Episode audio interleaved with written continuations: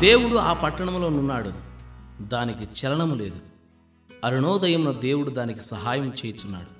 నలభై ఆరవ కీర్తన ఐదవ వచనం. దానికి చలనము లేదు. ఎంత ధన్యకరమైన మాట.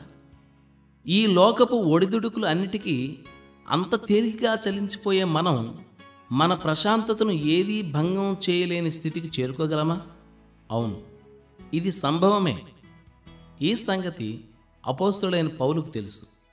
ఎరుషులేంకు వెళ్ళబోతున్నప్పుడు అక్కడ తన కోసం బంధకములు శ్రమలు కాచుకుని ఉన్నాయని తెలిసినా ఈ విషయాలు ఏమీ నన్ను కదిలించవు అంటూ ధైర్యంగా చెప్పగలిగాడు పౌలు.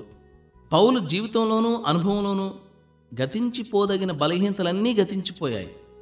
ఇక అతడు జీవితాన్ని కానీ జీవితాశలను కానీ ప్రియంగా ఎంచుకోవడం లేదు. దేవుడు మన జీవితాల్లో చేయదలుచుకున్న దాన్ని మనం చేయనిస్తే మనం కూడా అలాంటి స్థితికి చేరుకోగలం.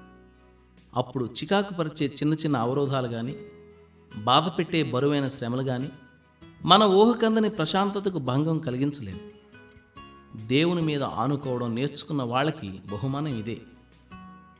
జయించేవాడిని నా దేవుని మందిరంలో మూలస్తంభంగా చేస్తాను.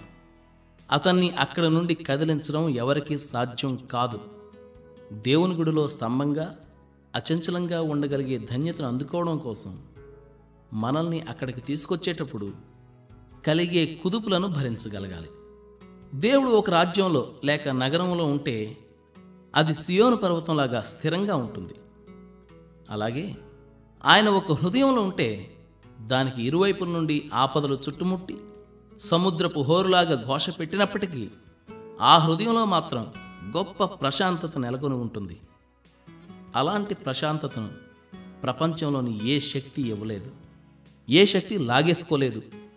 ప్రతి చిన్న ప్రమాదపు గాలి వీచినప్పుడు మనుషుల హృదయాలు ఆకుల వణికిపోతాయి ఎందుకు?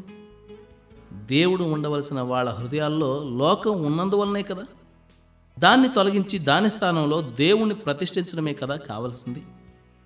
ప్రభువులో విశ్వాసం ఉంచేవాళ్ళు సియోను పర్వతంలాగా కదలక స్థిరులై ఉంటారు. మనల్ని బలపరిచే పాతకాలపు పద్యం ఒకటి ఉంది. నమ్మికతో దేవుణ్ణి ఆశ్రయించేవాళ్ళు సియోను శిఖరంలా నిలబడతారు నిండుగా. అది తొణకదు బెణకదు గడగడా వణకదు. ఇనుములా ఉక్కులా నిలిచే ఉంటుంది ముండిగా.